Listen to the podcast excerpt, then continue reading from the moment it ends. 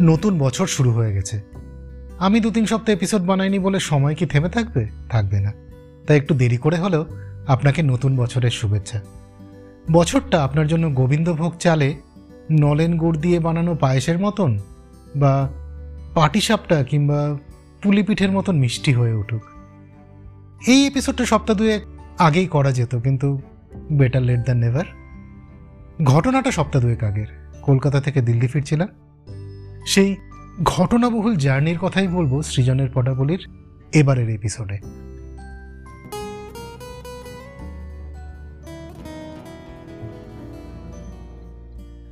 ক্রিসমাসের উইকেন্ডটাতে কলকাতা গেছিলাম। ফেরার ট্রেন ছিল রাজধানী। যেদিন ফিরবো, তার আগের দিন দেখি শেষ তিন চার দিন ধরে রাজধানী প্রায় ছ সাত ঘণ্টা লেট করে ঢুকছে। ট্রেন এরকম লেট করলে মুশকিল। ডিসিশন নিলাম যে, না ট্রেনে যাওয়া রিস্কি হয়ে যাবে। ট্রেনের টিকিট ক্যান্সেল করে ইন্ডিগোর সন্ধে ছটার ফ্লাইটে টিকিট কাটলাম। ইন্ডিগোর নাটক সবার জানাই আছে। হাতে অনেকটাই সময় নিয়ে যেতে হয়। মোটামুটি সাড়ে তিনটের দিকে যখন বেরোচ্ছি এস এম এস এলো যে ফ্লাইট চল্লিশ মিনিট দেরিতে ছাড়বে। ভাবলাম, ভালোই হলো লাউঞ্জে যাওয়া যাবে। এমনিতেই লাউঞ্জে গেলে ভোগের খিচুড়ির মতো লম্বা লাইন পড়ে।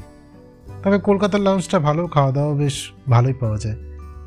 দিল্লির টি টুতে যেমন একটা মাত্র ননভেজ অপশান থাকে, কলকাতায় সেরকম না, বেশ কিছু ভালো খাবার পাওয়া যায়।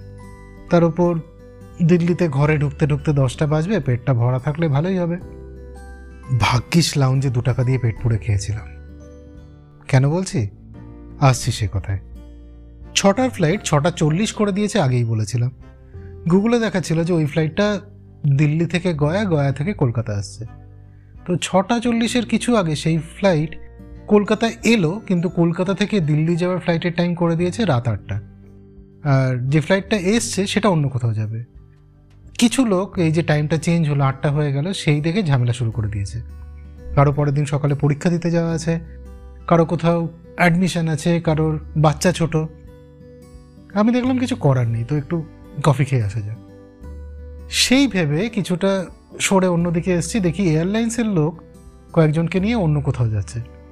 তাদের কাছে গিয়ে বুঝলাম যাদের এমার্জেন্সি আছে, তাদেরকে সাতটা কুড়ির একটা দিল্লির ফ্লাইট আছে। সেটার খালি সিটে অ্যাডজাস্ট করানোর চেষ্টা চলছে। আমিও চললাম তাদের সাথে। একটা ফাঁকা কাউন্টারে গিয়ে ওই সাতটা কুড়ি ফ্লাইটে ওনারা টিকিট করে দিলেন। যে কজন যাত্রী এনার সাথে এসেছিলেন, সবারই ব্যবস্থা হয়ে গেল। বাড়িতে জানিয়ে দিলাম যে আটটা অবধি অপেক্ষা করতে হবে না, তার আগে বন্দোবস্ত হয়ে গেছে। ফ্লাইট মোটামুটি টাইমেই ছেড়ে দিল। লাভের লাভ যেটা হলো, আগেরটা মাঝের সিট ছিল, এটা উইন্ডো সিট এবং বেশি লেগ স্পেসের সিট। নর্মালি কাটলে অনেকটা টাকা বেশিই দিতে হতো এই সিটের জন্য। সাড়ে নটার দিকে পাইলট অ্যানাউন্স করলেন যে দিল্লির কাছাকাছি এসে গেছে আর মোটামুটি আধ ঘণ্টার মধ্যে দিল্লি পৌঁছে যাব। পরের অ্যানাউন্সমেন্ট দশটার দিকে। দিল্লিতে খুব কুয়াশা রানওয়ে ব্যস্ত ল্যান্ডিংয়ের অনুমতি পাওয়া যাচ্ছে না। এর কিছুক্ষণ পরে জানানো হলো যে দিল্লিতে নামার পারমিশন পাওয়া যায়নি। ফ্লাইট ডাইভার্ট করা হয়েছে ইন্দোরে। এটা আমার জন্য একটা নতুন অভিজ্ঞতা। ফ্লাইট ইন্দোরে নামলো ওই পৌনে এগারোটা নাগাদ। ফ্লাইট থামার পরে শুনছি আমার পিছনে রোতে বসা এক মহিলা তার আত্মীয়কে ফোন করে জিজ্ঞেস করছেন যে ভালো হোটেল কি আছে। সেটা অবশ্য ওনার বা কারোরই দরকার পড়েনি কারণ প্লেন থেকে কাউকেই নামানো হয়নি। পাইলট ঘোষণা করলেন যে দিল্লির এয়ার ট্রাফিক কন্ট্রোলের সাথে ওনারা নিয়মিত যোগাযোগ রাখছেন। যত দ্রুত সম্ভব ফ্লাইট দিল্লি উড়িয়ে নিয়ে যাওয়া হবে। এরই মধ্যে কেউ একজন অনলাইনে দেখে বললেন যে যে ফ্লাইট ডিলে হচ্ছে বলে আমরা কয়েকজন আগের ফ্লাইটে উঠে এলাম, সেটা এগারোটা নাগাদ দিল্লিতে ল্যান্ড করে গেছে। হইচই করে আগের ফ্লাইট না ধরলে এখন ইন্দোর নয়, দিল্লিতে থাকতাম। এরপর ইন্ডিগোর তরফে রিফ্রেশমেন্টের ব্যবস্থা হলো। একটা ওটস বিস্কুট, ড্রাই ফ্রুটস কিছু আর একটা ফ্রুট জুসের প্যাকেট। এখন মনে হলো ভাগ্যিস কলকাতা লাউঞ্জে পেট পুড়ে খেয়ে উঠেছিলাম, না হলে খিদেতে অবস্থা খারাপ হতো।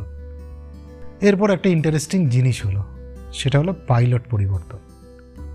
আমি যে উইন্ডো সিটে বসেছিলাম, তার পাশের সিট খালি ছিল আর আইল সিটে ছিলেন অন্য একজন এয়ারলাইন্সের একজন পাইলট যিনি কলকাতায় কাজ ছেড়ে দিল্লিতে ফিরছিলেন। তো তাকে দেখলাম, বেশ কয়েকবার এয়ার হোস্টেসদের সাথে কথা বলছিল। তাকে জিজ্ঞেস করলাম, কি হলো কেসটা উনি বললেন যে ফ্লাইট ছাড়বে কিছুক্ষণের মধ্যে আর এই এই নতুন পাইলটের জিরো ভিজিবিলিটিতে ল্যান্ড করানোর এক্সপার্টিস আছে। এবার নামতে অসুবিধা হবে না, এবার ল্যান্ড করে যাবে।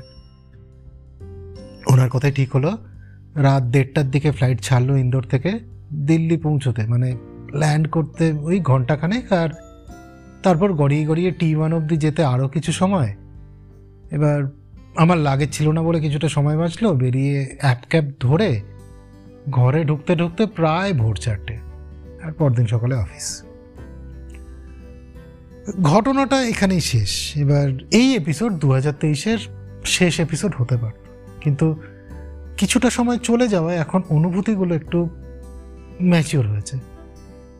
উপলব্ধি হয়েছে যে যা হচ্ছে সেটা হয়তো ভালোই হচ্ছে মানে জোর করে কিছু চেঞ্জ করলে লাভের থেকে ক্ষতিই বেশি হবে আর কিছু কিছু জিনিস যেমন হচ্ছে সেটা হতে দেওয়াই বোধহয় ভালো हिंदी फिल्मों की तरह हमारी जिंदगी में भी आखिर तक सब कुछ ठीक ही हो जाता है हैप्पी एंडिंग्स अगर ठीक नहीं हो तो मेरे दोस्त वो एंड नहीं है ওম শান্তি ওমে শাহরুখ খানের এই ডায়লগ কতটা সত্যি ঘরে ঢুকে বুঝেছিলাম সমস্যা আসবে, কেটে যাবে।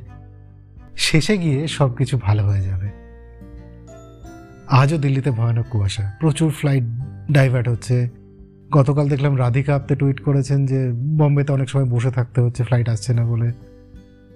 অনেক ফ্লাইট ক্যান্সেলও হচ্ছে সারা দেশ জুড়ে। এত ঘন কুয়াশা আমার জন্যও নতুন অভিজ্ঞতা।